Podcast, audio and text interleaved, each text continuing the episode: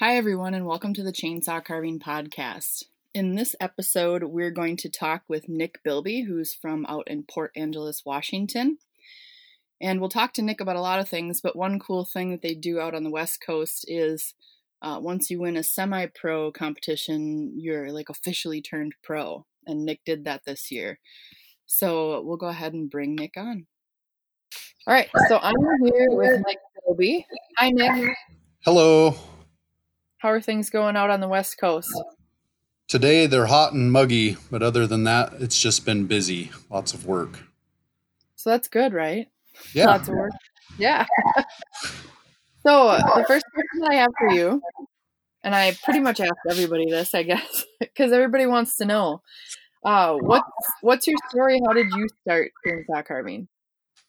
Well, I started. Uh, I'd never done any kind of carving. I used to draw a lot when I was a kid, um, and I was always kind of into artistic things. And then the real world hit, and I had to work for a living instead of draw.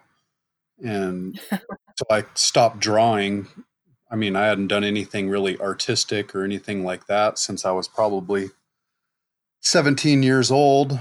And then um, when I was 36 years old, about three years ago, I um, was making things for my wife. My wife loved uh, garden stuff and like fairy houses and stuff like that. And I was laid off from work. I used to do concrete for a living um, in the union, and I had to do lots of traveling and be away from home a lot. And work really slowed down for a while. And so I was at home a bunch and she liked these fairy house things and I started building them and they were really hard to make.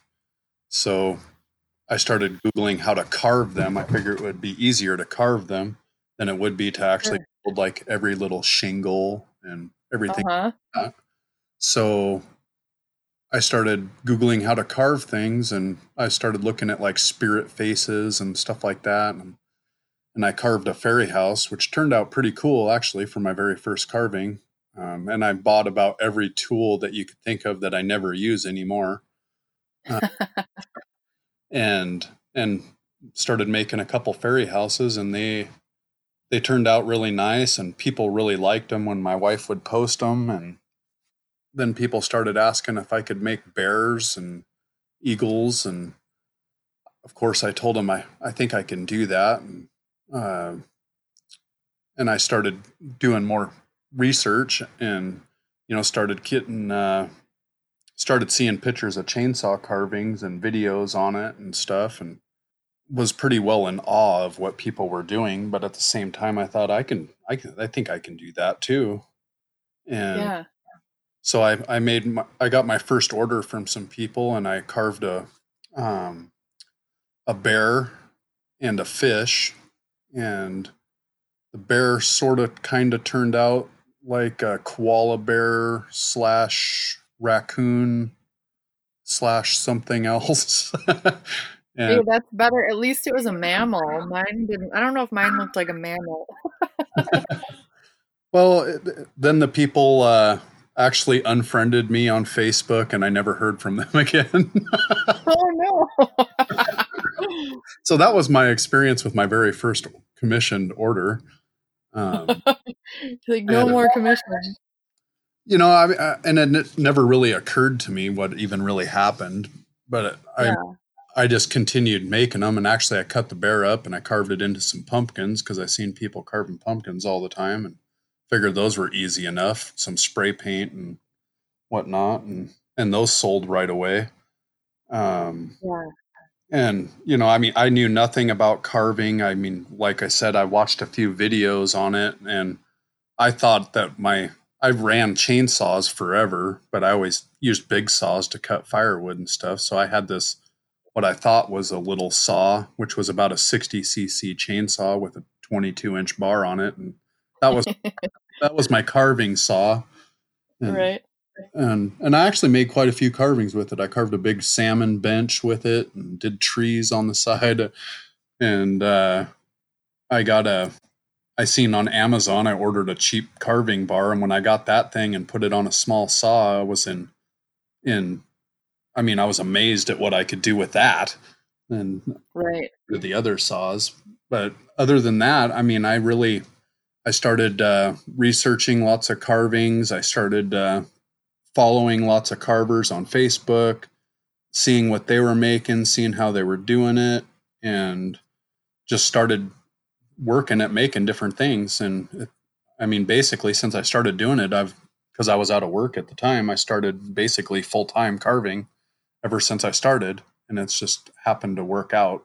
Um, and I haven't had to do much concrete since. I mean, I did, I would do concrete and carve for a little while, just when I wasn't doing concrete, I'd carve, and when I wasn't carving, I'd do concrete just to make ends meet. Uh, mm-hmm. And uh, I went to a. I was obsessed with Bob King, of course, and you know he's the one of the first people that always comes up when you Google it. yeah, and, and how are you just a few hours away, or from Bob King's place? Yeah. Yeah, I'm about two hours and twenty minutes from his house. And it seems like there's a lot of carvers out by you guys. Yes, there's lots of carvers out here. Just in Port Angeles. Port Angeles isn't too bad, but we have one, two, three, four, five. I think there's five or six carvers here. I know, and I can I can never decide. I don't do it full time, so it maybe doesn't affect me as much. But sometimes having more carvers means that the people in the area are much more aware of carvings and what they are and what they're worth, and they'll buy more of them. And then I've heard other people say, no, there can be too many carvers. so. Well, I think that you could flood the market with it. I mean, but I've also, you know, I, I learned to have a good work ethic, you know, working in the union and stuff like that. I had to have a good work ethic. And yeah. And I mean, I'm not putting down carvers, but there's a lot of carvers that, uh, you know, they kind of I don't know. I shouldn't say they don't work hard because they do work hard, but they don't put as much effort. I put a lot of effort into what I do. Um, yeah. I, I carve. I try to carve every day if I can, just because I want to be better. And I, I know with with anything where you're self-employed, whether it be carving or something else, self-discipline really comes into it. You know, like a lot of people that work from home have a tough time not that you have to keep an exact schedule, but somewhat keeping a schedule and making sure that you're putting in enough time to be successful. It can be really easy when you're your own boss to like slack off or skip things. Well, I, I, used to carve at home, and uh, and that it did become distracting because if it was too cold out, or it was raining too much, or it was too hot out, it was really easy to go watch TV, take a nap, right. and I don't I don't carve at home anymore. I work at a um, small uh, specialty mill, and I get to carve there. So I I travel to work, and I, you know, I kind of try to work it. Now now that I've become a little more in tune with what I'm doing, I try to work it basically like a eight to five job. You know, I try mm-hmm. not to work. Now I try not to work so much on. I used to work on weekends and stuff all the time. Now I try to be at home if I can, or if I'm really busy, then I can choose to work on weekends. Um, right. And, uh, but I mean, I think my family is just as important as being successful. So I got to yeah time there too. well, I don't think I know anybody else that's gotten into chainsaw carving like you have. You have a unique story with the fairy houses. oh, that's awesome. That was a huge gap at the beginning of your story. You were talking about you hadn't made art since you were 17. Yeah that's a long time to go without make creating. That'd yeah, I, I mean, I just got into well, I mean, a big part of my story is I'm a drug addict and an alcoholic, so that doesn't really help with uh, um, with being artistic and creating stuff. Um, yeah. and yeah, that's just part of my story too. But I, you know, I mean, since I've been sober nine years, um, and since I've became I don't think that I was capable of doing it then, and now I can because I have a better head. I'm more focused sure. On life, and I'm more focused on um, doing something that I love instead of just. Yeah. And uh, I mean, it's been a, a pretty crazy journey on how this has all started, and I mean, I didn't even, like I said, I mean, I, I was even, you know, I mean, all these people you'd see them on the internet, all their names would come up and it's like wow you're just in awe of these people and I mean, and and most of them, I mean, pretty much all of them, they're just normal people, just like me or you. and right, it's incredible the community that we've been able to create with the internet through chainsaw carving, and I know it's like that with other things too. You know, you can, you don't necessarily have to have, you know, people that have similar interests as you close to you because you can connect with people all over the country and all over the world. Oh yeah, I mean I've made a ton of connections, um, um, just just on Facebook with people, and then yeah, you know, and eventually a lot of times doing what we do, we travel somewhere and we get to meet them, uh, mm-hmm. and you know, and that's what I was even going back to um, Bob. I see, you know, I was following like every step that he made, like a stalker or something, and then I seen on web page that they were going to be in Sequim, you know, right next to the town I live in. And so I just had to go there to meet Bob. And I, I mean, I didn't even know that there was other, I didn't even know they did carving shows. and I, right. there, and there was like 15 carvers there. And, uh, you know, I was talking to them and they're like, well, go get your chainsaws and come back and carve. And, um, Steve Backus. He's like, you can go over there and you can carve next to the guy in the big motorhome. I'm like, I ain't gonna go carve next to that guy. it's like, don't you know who he is? He's famous. I can't carve next to him. And uh, I know I remember Hackensack used to be a really big event, and I remember the first year that Zoe Bonnie came. Um, and I was I was just like you, I was totally starstruck, and I couldn't believe that I actually got to talk to her a whole bunch. hey, and what do you know? They're actually just normal people. I know. And then um the first time that I got invited to be in the Eau Claire competition, I remember posting like, "Holy shit, I'm in a book with Chris Foltz," you know. Yeah. and yeah. he was so nice to me. He posted back, holy shit, I'm in a book with Molly Wisty. And he didn't even know who I was. that was fun. Yeah, and it's that's what's and that's one thing I love about the chainsaw carving community is that you know even the people that are way up top, you know, uh, I haven't met a a lot of them, but I've met quite a few of them, and you know they're just regular people, and most of them are willing to help you out with anything that you need, you know, as far as their knowledge goes. Um, yeah. And and I mean, Bob has been a a huge, huge help in um, what I'm doing. I mean, he's given yeah. good advice. I mean, he's let me come over and carve and and one thing I really appreciate is he doesn't try to change the way that I carve. He just tries to um, show me how to perfect the way that I carve, not carve the way he carves. And, That's cool. Um, you know, because there's a lot of carvers out there that carve the same thing as everybody else. You know, it's like they go carve with another carver, and pretty soon they're carving their carvings. And uh, right.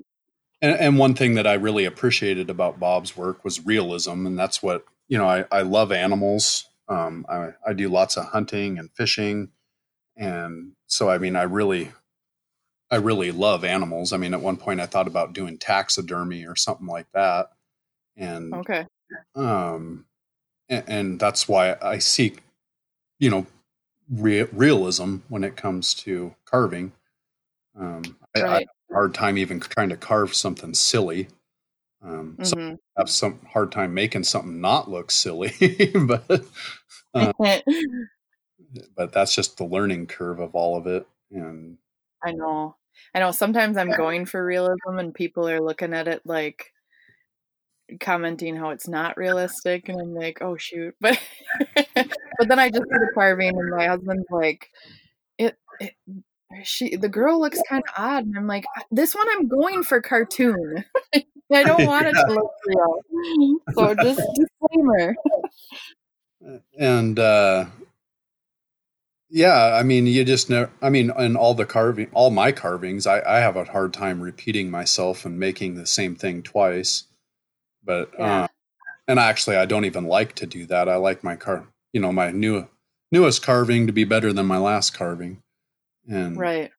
Um, so it, it's and that's that's what keeps me entertained with it. Really, is I can constantly grow, there's always somebody out there that's better and faster and you know and if the way i see it if they can do it i can do it. Um, and i can all i have to do is work hard. And and it's been proven to be true you know the harder i work the better i get.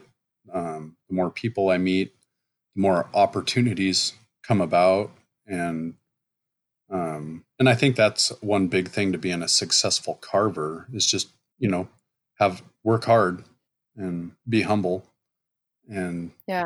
it just seems to work out. Right. How do you typically sell your carvings and why? Like do you do wholesale or commissions or on-site carvings or i don't know what else i'm missing but what do you usually do? I mostly do commission work um, would be probably 90% of my work and okay and i i do I mean, between the commission work and doing stump jobs, I, I stay really busy. Um, I've, I, I don't do a lot of like inventory style carvings. I've done a little bit of wholesale stuff. I don't really care for, you know, I don't care for high output um, carvings. You know, like trying yeah. to just produce something. I like to take my take my time and make something that's special and cool. Um, right so so I really enjoy doing commission work, and I think that I, when it comes to trying to please a customer, when they have an idea in their head and you're trying to make that idea come to life, um, that's the part that I really enjoy. And sometimes it's very uh, stressful too, but for the most mm-hmm. customers are pretty pretty well rounded, and you know they're usually really appreciative. Yeah, I haven't had. I do a lot of commission work, and I haven't had too many bad customers. I uh I laugh though because uh, I'm not even sure how to say it, but you you know you get some customers that are like, "This is awesome! I love it! Like you nailed it! This is exactly what I was thinking." And then I just had a customer that uh, I did an on-site, and he was like, "Looks good. Here's your check." and yeah, and I'm going, "Wait, wait though, dude. Are you happy? Like, do do you do you like it? Like, do you, you know, because, and then he did email me later and he was like, oh, all people love it. My wife loves it. And he was way more animated in his email, but in person, I was like, so are we good? yeah. I've actually ran across the same thing. Um, you know, I, I get, I've even got people where it's like, I'm going, I hate this carving. I mean, I hate everything about it. I'm not happy with it and they're just fully blown away. And like you said, they're just jacked. They're like, this is the best thing that I've ever seen in my life. Yeah. Like, really? I'm like, okay. Um, that's weird.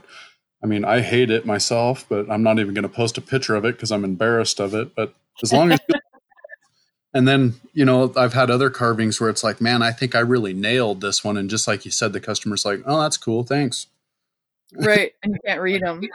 I'm like, well, you know, do you like it? I mean, I get, I start getting nervous at that point. It's like, oh, maybe this person doesn't like it. I mean, they're yeah. just because they think they have to, and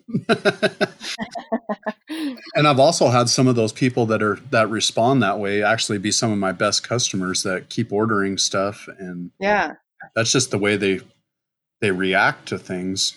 Um, I know my my dad said the guy that wasn't acting very excited. I was down in southeastern Minnesota, and they're mostly Norwegian, and I'm a lot Norwegian, so I can tease them, but they're not very they're not very animated.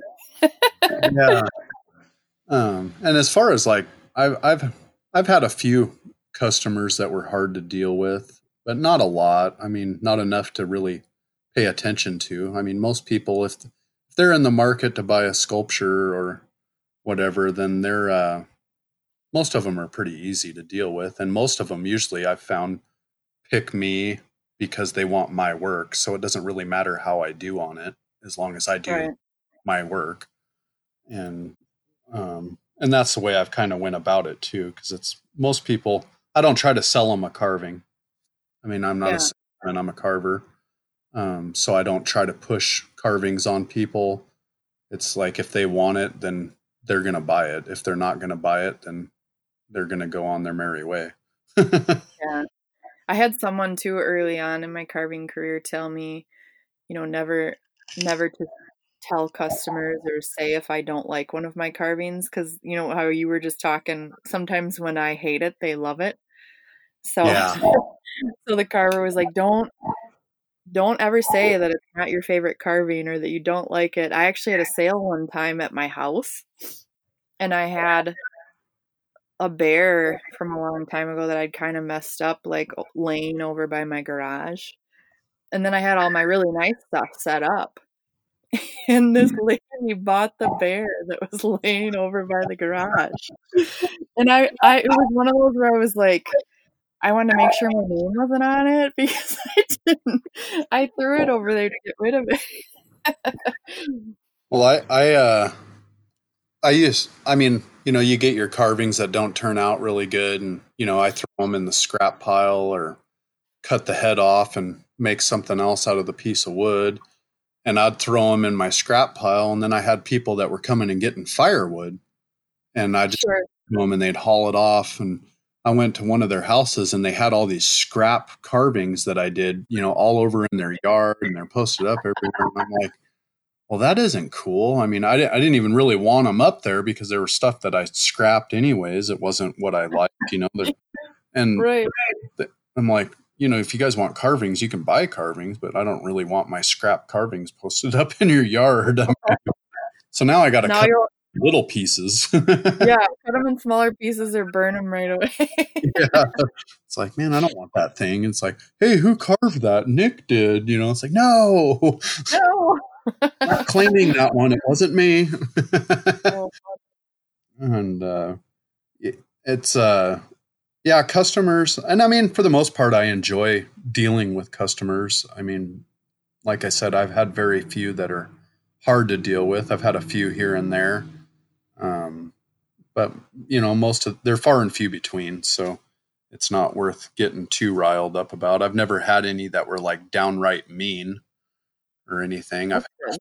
I've had a few that um, stiffed me. I had I had a lady and a, her husband. They stiffed me on uh, about a three thousand dollar carving. That that kind of stung. Ugh. It stinks. It's nice if it's something that's resellable, right? Like like a a bear.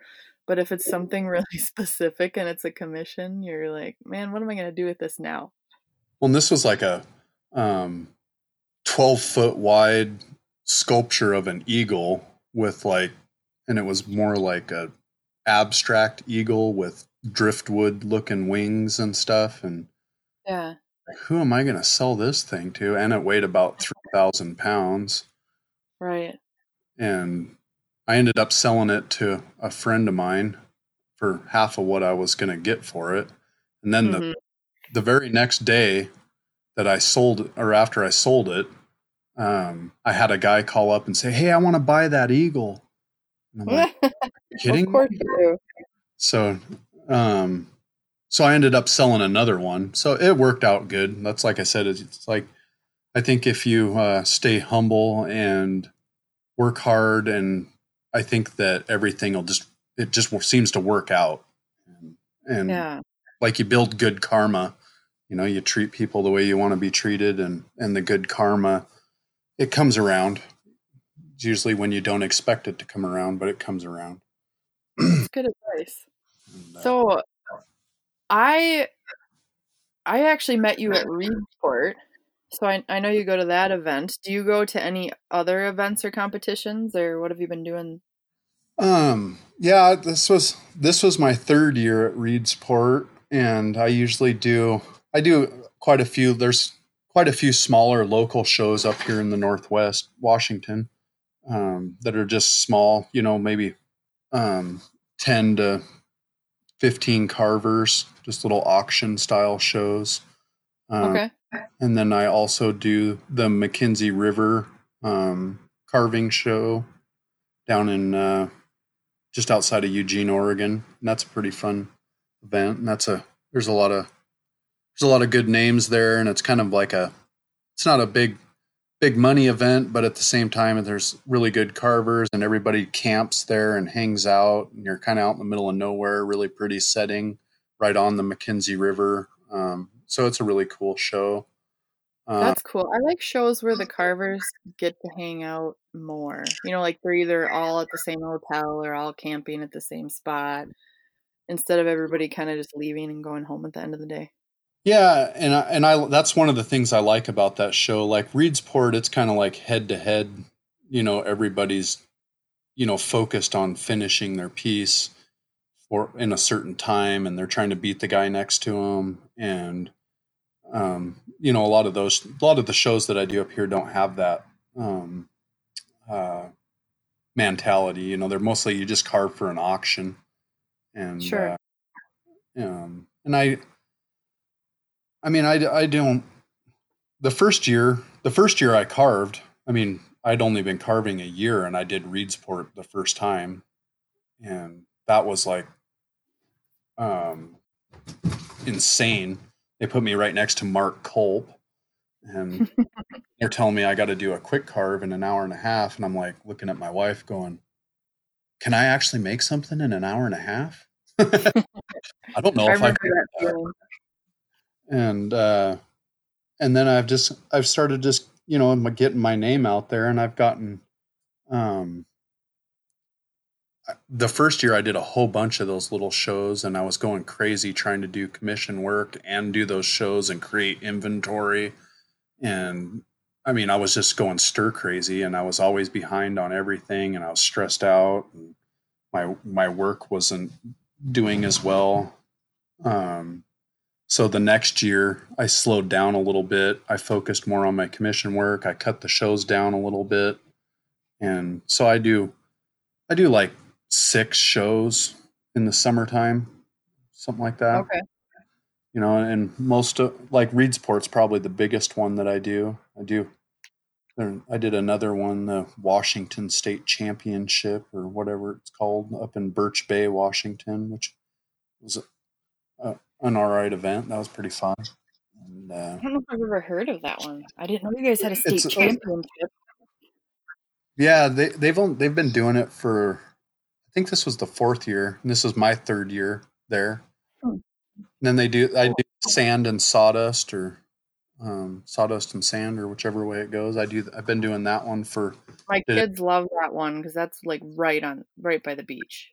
Yeah, and it, it's a fun show. They I, I, you work really hard at that show, um, but it's you usually make a lot of carvings. I feel like, and it's a good money maker. Usually, I make pretty decent money there, yeah. and like I said, I kind of I don't worry about the inventory so much anymore. Um, I usually try to make sure I have, you know, two to three pieces to take with me just for mostly to show what I make and how, you know, what my style is. And, you know, if I can sell them, then I'm, I'm, you know, helps pay for the trip and whatnot. And, and right. I mostly go to the shows. I mean, my, I don't, that isn't my main source of income. Um, I mostly go to, you know, for the to hang out with the other carvers because I've learned an incredible amount just from going to shows from like hundreds of different carvers, and I've got to meet carvers from all over the place. You know, I'm like meeting you, you know, from all the way across the country, and Brandon Wilson from all the way across the country, and uh, right, you know, that's you just get to meet and new friends and learn new styles and just have a good time for the most part.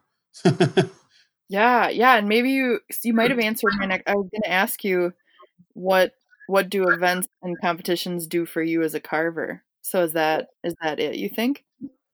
You know, I mean, and at the same time, you know, I give out business cards and and I get work from it. You know, that's that's a lot of the commission work that I get. Um, and you know and at reedsport usually i can you know you can sell your piece you know you get to keep it and you can sell it. And i've usually had fairly good luck if i price them right selling them down there. And you know so so some of the shows i make a pretty decent amount of money. And then other ones i just go to more for fun. Um and, and it sounds like a lot of the shows are clo- somewhat close to home. So that helps with commission stuff. A lot of times i'm across the country and i'm going I don't I don't know. I'm I haven't shipped a lot. I need to get into shipping, I guess. Yeah, I haven't um surprisingly, you know, lots of people do that and I just uh I, I don't get a maybe I don't um, uh, put my name out in other places as much. Um, but I mean, I don't, I don't get a lot of carvings to ship. Most of them are, you know, I've sold a lot of carvings in Washington and Oregon. Um, Mm-hmm. It's a lot of the places, but you know, we're not too far from Seattle, so there's a lot of money in Seattle, Sure. and there's a lot of carvers over there too. But that's a, that's another thing I've found is it really doesn't seem to matter how many carvers are around. Um, you know, that was something that Bob King told me. He said you build a fan base, and those people. It doesn't matter if you know you're up against the best carver in the world. Your fan base is always going to love your carvings more than everybody else's. And he said, and those are the important people to treat good and to uh, continue to build that. And you know, I found it to be very true that you know I got people that you know to to them I'm the best carver in the world. Um, and it, you know, I got to kind of chuckle to myself because it's like, I mean, obviously you guys haven't seen some of the carvers in the world.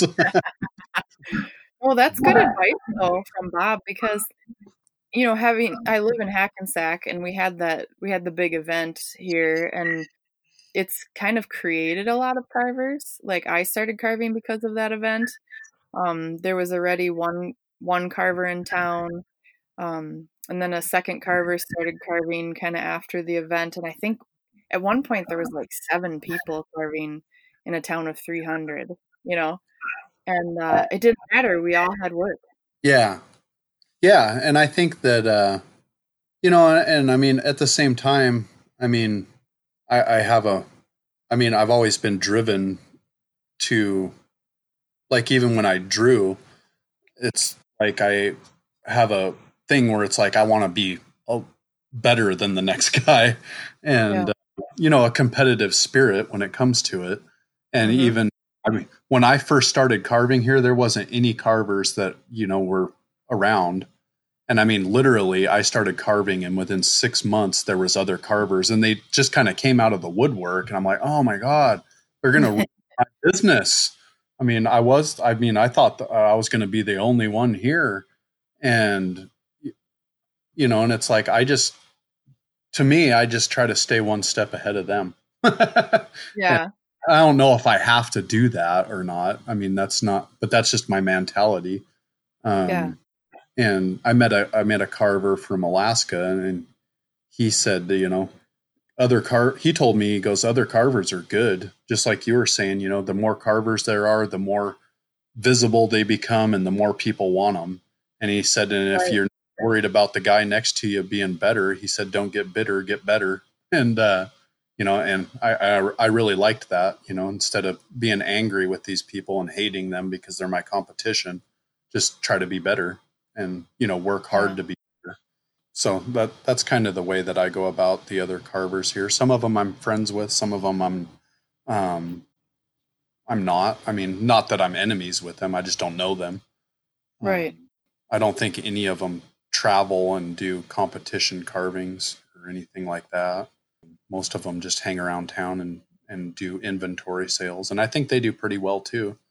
Um, you know, they have storefronts, but uh, yeah, and and you know, and even with the carving shows, sometimes I have a mixed feelings about carving shows. You know, with the doing auctions and stuff like that. Sometimes I think that it hurts carvers' progress more than it benefits our progress. I mean, you know, people are getting your stuff for, you know, a quarter of what you would normally sell it for. And Right. and they're like, "Oh, I scored this awesome piece." And it's like then and I've actually even had customers, "Well, I, I bought something like that at a carving show and I got it for 200 bucks." And I'm, you know, and I'm trying to charge them 1500 bucks for it and Right. explain to them that that's an auction and you know that's just the way that they work so sometimes Yeah. i have mixed emotions about um you know the way that it works I know. I actually had a an artist here that does metal work and glass blowing because you know everybody is always asking us for pieces for like a silent auction to fundraise.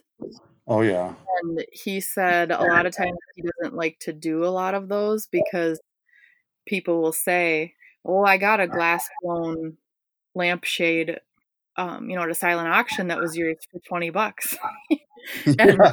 he said if he if he does it enough, it starts to devalue his work and people won't pay what it's actually worth. So it's kind of along the same lines of what you're talking about. Well, and I think that sometimes it's like, you know, I mean, because I think chainsaw carving has came from being uh, more of a um, a rough artwork to you know i mean it's it's down to where it's becoming fine art and yeah. uh it's but, definitely evolving fast but yet i mean even the guys that are selling their stuff for a ton of money they're still not getting fine art prices for them you know? Mm-hmm. um and i mean some of them might. I mean i haven't found that market but i think but at the same time i mean I, i'm just as guilty as anybody. I mean i'm not knocking you know people that do it but at the same time, I, I think that the auctions and stuff like that, it, um, I think it does devalue our work in some cases, and and I think that you know, I mean, I even know for myself when I'm carving for something like that, a lot of times I don't put the effort into the carving that I would put in if I was making it for a person, just because of that. It's yeah. like it's just for an auction; it's going to sell for two hundred bucks. so right. I do dollars worth of work to it. So yeah, the shows sometimes they're kind of a love hate thing, but they just like everything else, it seems to work out. And you know, most shows I make pretty good money at. Um, and and this year I did get invited to Sedro-Woolley, the logger rodeo, which I think is actually one of the oldest running chainsaw carving events. Um, I don't think I knew that.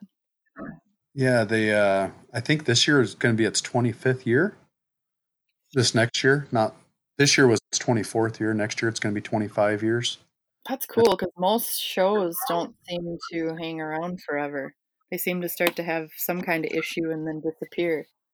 Yeah, and it was uh it was a very uh it was a very cool show. Um it's real small. I think there was 12 of us carving and uh they they liked I think they like to keep it small and the, mm-hmm. the only the only way that you can get in there, I guess, is to you know to win at another event, and then you can get an invite to that one. Okay. So so that's pretty. That was pretty cool. It was a really cool show. You get really nice big cedar logs, and they take good care of you there. It was a lot of fun. well, that might go along with. I was actually going to ask you. So you recently placed first this year in the semi-pro division at in Reedsport at the Oregon Divisional. So out there at Reedsport, they have semi pro and pro, which I don't know about all events, but most of the events over here by me in the Midwest don't do that. So what does what does that mean if you place first in semi pro? What does that mean for next year, and how do you feel about it? Well, uh, I you know to be honest with you, I think there's only a few events that actually do pro and semi pro that I know of. Yeah. Uh, and and I think that the re I think I mean I don't know for sure, but I think what the it's the remnants of like the Echo Cup carving series, and okay. they they used to do a whole series of carving events and it was like you know like nascar you know you placed at this event you got to go to this event and it qualified you for the main event and then uh and i think that's where like the semi pro came into effect Okay. Uh, and uh, and I mean, I didn't even know any different when I started carving at Reedsport. I mean, I did. I knew, you know, it's like, oh my, you know, Mark Colp and Bob King and um, Hiroku Kodama. You know, it's like I can't carve against those guys. I'm going to do the semi-pro. I know. I actually wasn't sure because, like I said, the events here don't have it. So anytime I've gone, I've emailed them and been like, "What am I? Am I am I semi pro or am I pro? I've been doing it for a long time, but I just do it part time." And so they just tell me. and I and I think a lot of it with like Reedsport, it's kind of like a rite of passage kind of thing. You know, yeah. like you place here and then you know, and, and I think that it gives the people that are newer or the people that don't do it full time, you know, that don't dedicate every day of their life to carving a chance to actually go somewhere and compete against people that are at the same place they are. Mm-hmm. And then at the same time, it kind of weeds out the guys that are you know, it, it starts weeding people out and putting them in a different bracket, you know, so that, you know, when once you get so good, it's like, no, you need to carve with these guys and, and let these people, you know, compete. And then, you know, and, and it makes, I think it makes people better because it's like, it gives you something to go for. You know, because now you're since you placed first, you're kicked out of semi-pro, right? Yeah. Now, so now, now you're officially pro. Yes. Congratulations. Thank you. I'm officially a pro carver. Yeah. And, and, and I even met like Jason Stoner. I met him and was hanging out with him, and he's like, he was really confused on that. He's like, well, you carve for a living. So how can you be semi-professional? If you're a professional carver by trade, then how can you be semi-pro? And I mean, the only way I could really explain it is, is when I started carving, um, that's what I was. You know, I mean, I wasn't going to go jump right in the mix with, um, you know, all these big names and try to compete against it. I mean, I barely even knew how, I mean, I barely even had any tools or the right tools or even knew what to do with the tools the first year I carved at Reedsport. yeah. yeah. And, um, and, you know, I mean, I, I'm, uh, you know, it's been my goal to be a pro carver and to compete and be able to compete against all the big names and you know what i mean and and i believe that if i continue doing what i'm doing you know there's no reason why i can't be right up there with them or beat them. Um i uh i love to do what i do and i love to get better every time i do something. So there's no reason why i can't be where any of them are.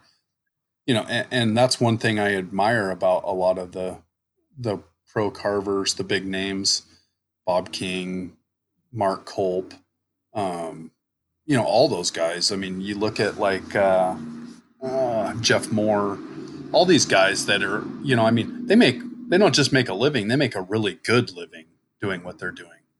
Mm-hmm. You know, they're not scratching by, you know, just barely making it as a roadside chainsaw carver. They're they're making a really good living doing what they're doing, and uh, and they became successful. So, I mean, I, I believe that I can do the same thing if you just work hard. Yeah. So, and that might have already answered this, but I was going to ask you, maybe your other ones too. What What are your goals with carving, and what helps you achieve your goals? And maybe you've answered it already, but my my biggest goal is just to um my biggest goal with carving is just to to continue doing something I love and be able to make a living doing it.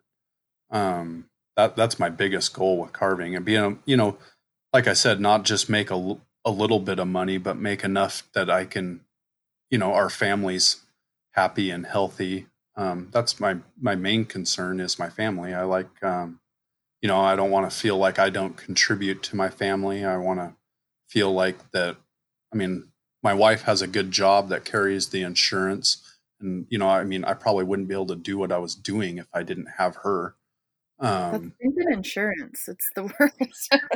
yeah, I mean it's a big deal, and uh, and she makes good money too, um, which helped when I started because I didn't make very good money carving. But you know, it, it's turned into something where you know, I mean, people are always like, "So what do you do for a real job?" And it's like, "This is my real job," and I do pretty well. You know, I mean, um, and, and I feel good about what I do. Um, and you know sometimes it does become someone told me you know oh don't let this become a you know the job that you quit you know to become a carver and i was like well i didn't really quit a job to become a carver i just fell into it. Um yeah. but it is my job and you know sometimes you know just like any job you're you know it's like you you know you have a long grueling day at work it's like i hate my job. Um and you know i have those days as a carver too um or mm-hmm cold and we get lots and lots of rain out here and you're out there and just everything's moist and wet and gross out and I don't want to get out of bed just like going to work. it's like I don't want to do this, but at the same time um I I love doing it. And sometimes it's also nerve-wracking. It's like, you know, I'll make good money like this summer I made good money and it's like am I going to make good money this winter? You know, it's like it's almost like an unknowing, you know, all the, but it, you know, I've I've found that, like I said, if you know you you do you do good things and good things happen, and I feel like uh, you know even in the carving world, I've created good karma, and that'll continue to come around, and I'll continue to be successful if I continue to do that. cool. I mean, and another big goal of mine is is I'd love to make it overseas. Um, I'd love to go uh, carve in Germany. Um, I've um, Australia, any of those places. I think that would be that'd just be an epic journey. Me and my wife like to go on adventures, and there you uh, go. Yeah. So, so my goal is to make it and go do something like that over there. Um, Some of like, them you can apply to. Start applying. yeah. No. No. No. Um, and yeah, I know like even like the English Open and stuff like that you can apply to and get and they're not you know they're not super strict on you know it's not strictly invite by right. name is or or anything like that. And uh yeah i think that that's that's a big goal too. I mean i've already got to do lots of traveling um carving.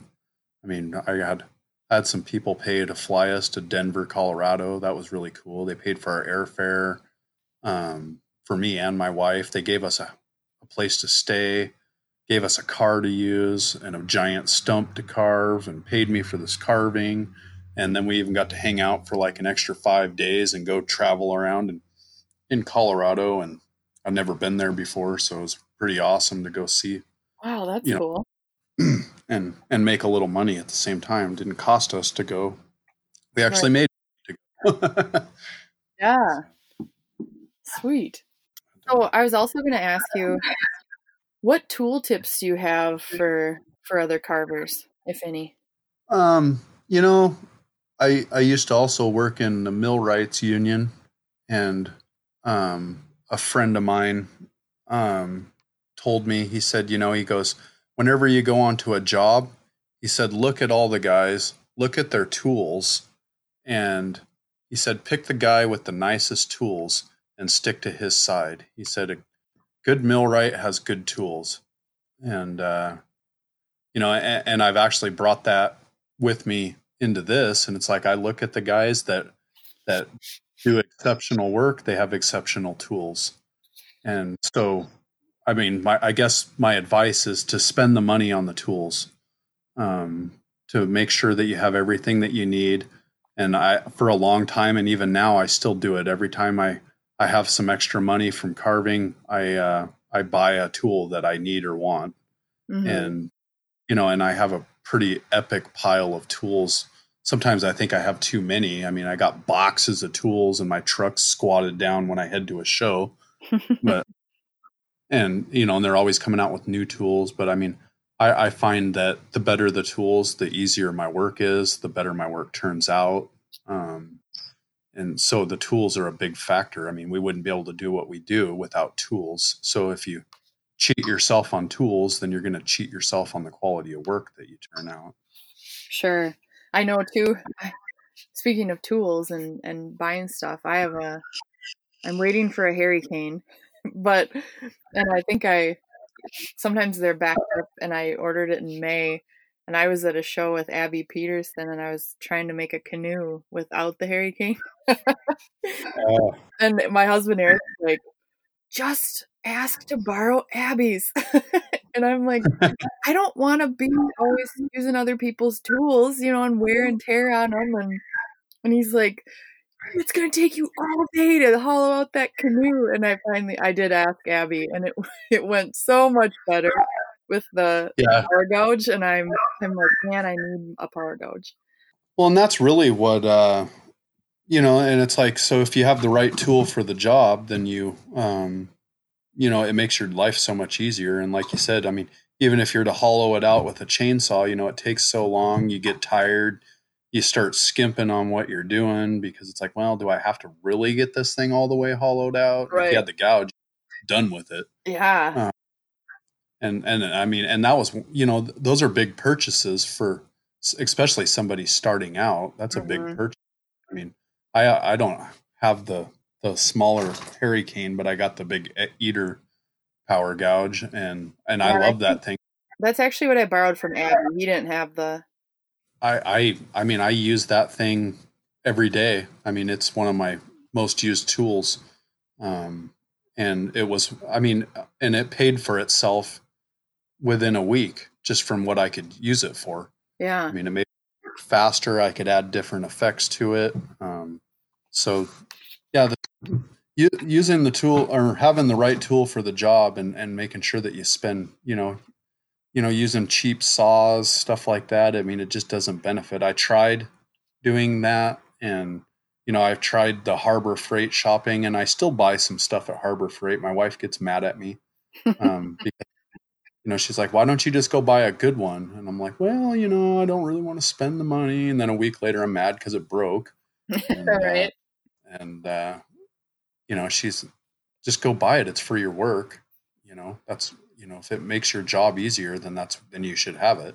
Yeah. Um, and, uh, so I, I'm pretty lucky with that. Most of the time she has to tell me to, you know, just buy it.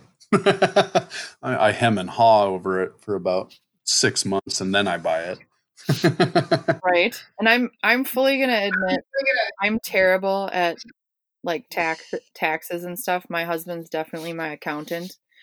But a lot of times he's going, um, you need to sp- invest the money in your business, you know, for for like a write off.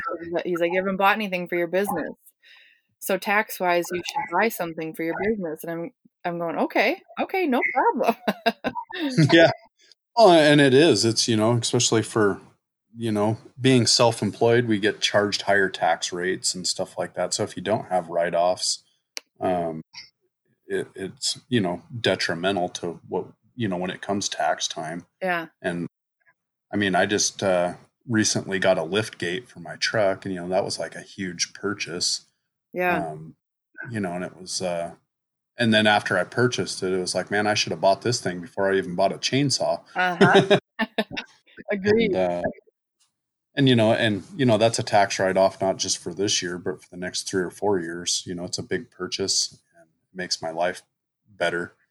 You know, I mean, and I'm, you know, I mean, I can stand logs up with it, even though where I work, I don't have to worry about that. I got machinery to do it all. But, you know, I mean, if I'm on, you know, I mean, I can use it to lift up big carvings so I'm not bent over working on them. Um, it, you know, it saves my back from having to try to unload a big sculpture out of the back of my truck without it. Um, so, I mean, you know, again, it points back to having the right tool for the job um, makes my life better because my, you know, I was, I mean, I was always hurting my back um, trying to get carvings out of the back of the truck and everything like that, or trying to get them in the back of the truck. Or, yeah. Or I, you know, it really limited what I could do. I couldn't really do huge sculptures for people because I, unless they had a way to unload them.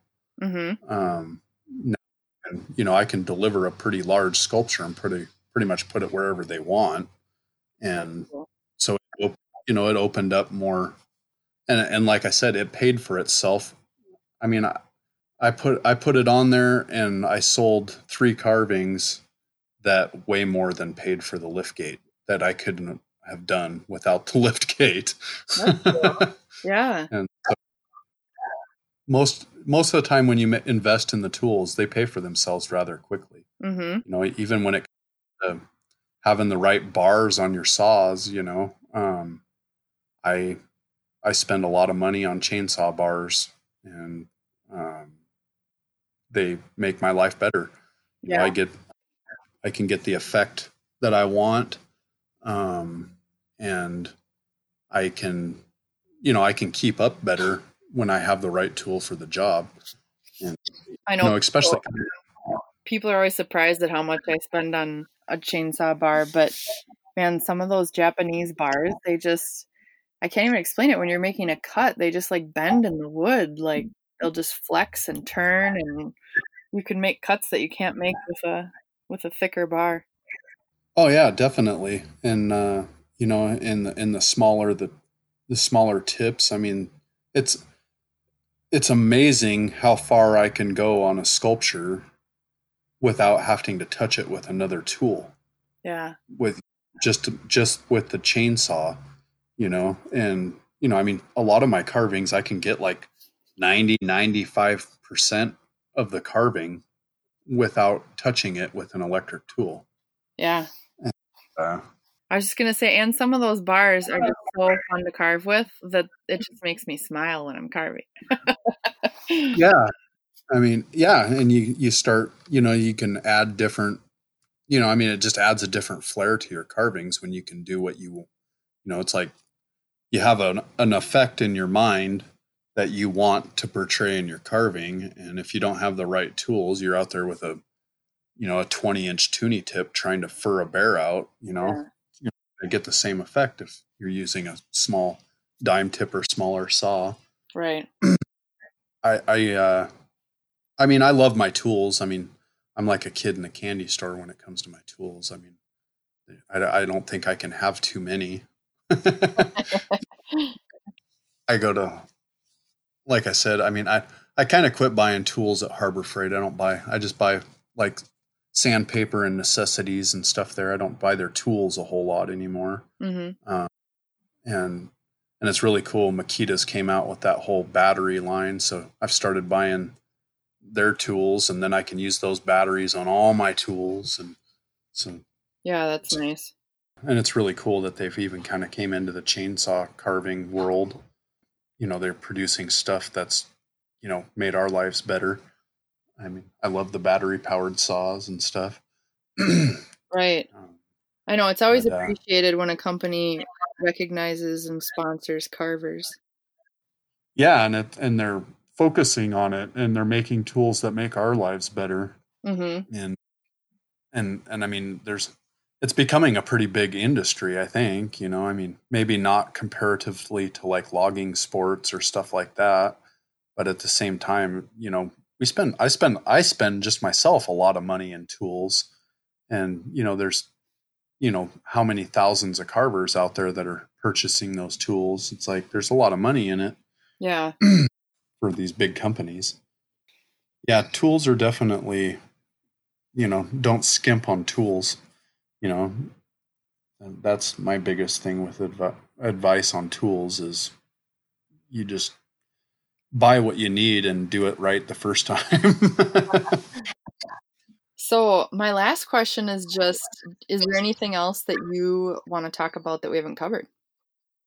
Um you know, I mean, not a lot. I mean, I, I, I love the chainsaw carving world. I love doing what I do, and I really, the community of it is so, um, it's so neat because there's, you know, like, like I was saying earlier, you know, you got these guys that are like the rock stars. You know, they're the big names, and then once you get to know them, they're they're just regular people, and most of them are willing to help and uh, you know if it wasn't for that help and you know it, carving wouldn't go anywhere and it's really cool that those guys that are so far ahead in the game you know they've been doing i mean like mark colp's been carving for like 39 years or 38 years or something like that yeah. i mean how do you compete against somebody that's been carving that long um, you know he's been carving as long as i've been alive and uh and, and you know, and, and it's kind of crazy starting. I mean, I didn't start carving until I was 36 years old. And, you know, I sometimes I feel like I have to grow faster than people, than other people, because it's like I don't have all this time to to grow. You know, it's like I got to grow in leaps and bounds, or otherwise I'm not going to keep catch up. Right. And you know, and, and it's really cool to see people like Brandon Wilson. He was recently out here hanging out, going fishing and stuff and you know he's 22 years old he's already been carving for five or seven years or something like that and it's like and he's an incredible carver yeah. ready and it's like where can that guy go you know with how much time he you know he's got a whole pile of time ahead of him to to learn and perfect what he's doing and he's already amazing at it.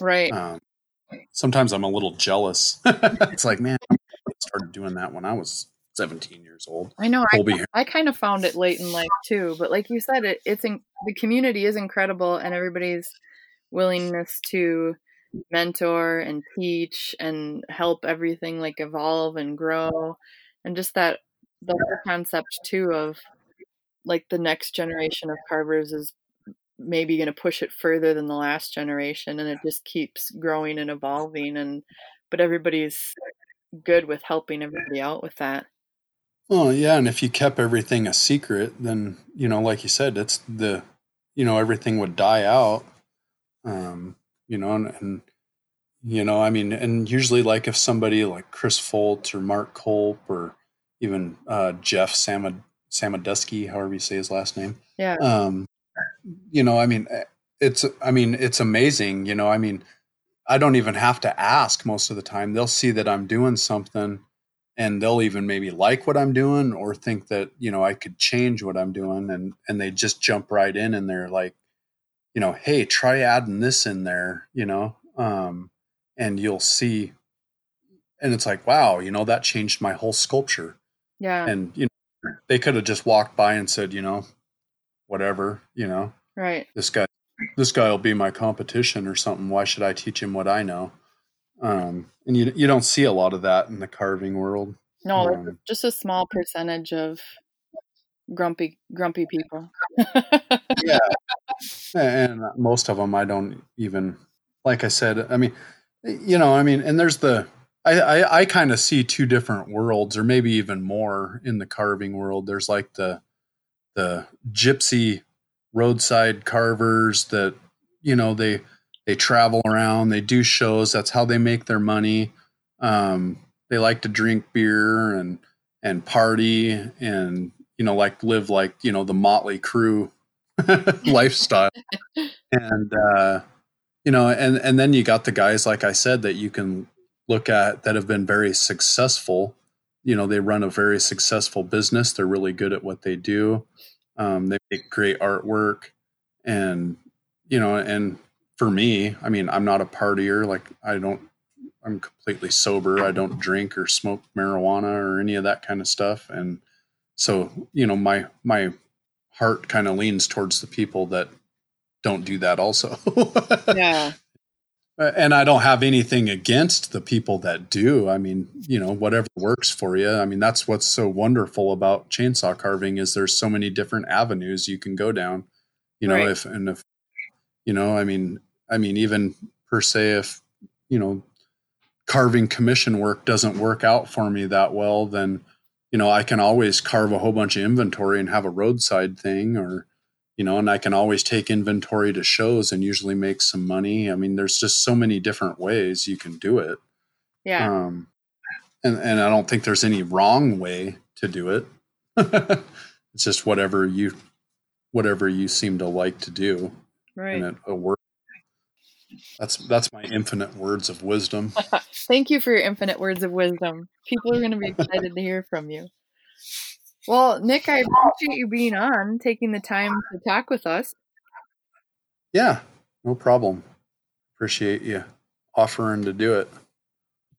Thank you for listening to the Chainsaw Carving Podcast. We are really about connecting carvers and making sure that we can hear each other's stories and just have this great carving community. So, we want to get the podcast out there to anyone that wants to hear it. So, please like it, give it a rating, share it so that people can find it. Uh, and then make sure you also go and check out our other episodes. Thanks for listening.